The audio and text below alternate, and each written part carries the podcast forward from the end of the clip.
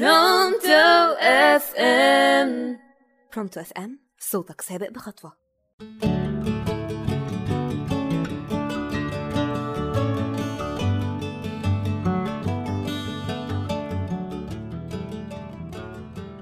مساء الخير معاكم ريتاج رمضان من برنامج حكايتنا كلنا.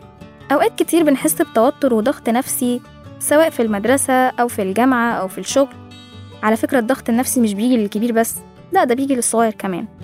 هل الضغط النفسي بيأثر على النفسية بس؟ لا بيأثر كمان على أجهزة الجسم. مثلا تأثير الضغط النفسي على الجهاز المناعي بيسبب أمراض كتير زي مرض القلب والسكر وتصلب الشرايين. وبرضه بيأثر على الجهاز الهضمي اللي بيسبب ارتجاع مريء وقرحة المعدة. وبرضه بيأثر على المخ.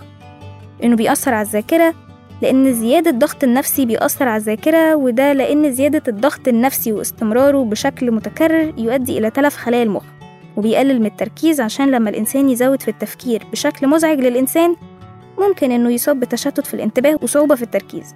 طيب كده إحنا عرفنا أنت بتجيب مقبول ليه كل سنة. وبرضه بيسبب اضطرابات في النوم. كل ما زاد إحساس القلق والتوتر زاد التفكير والخوف اللي بيؤدي لخلل في وظائف المخ.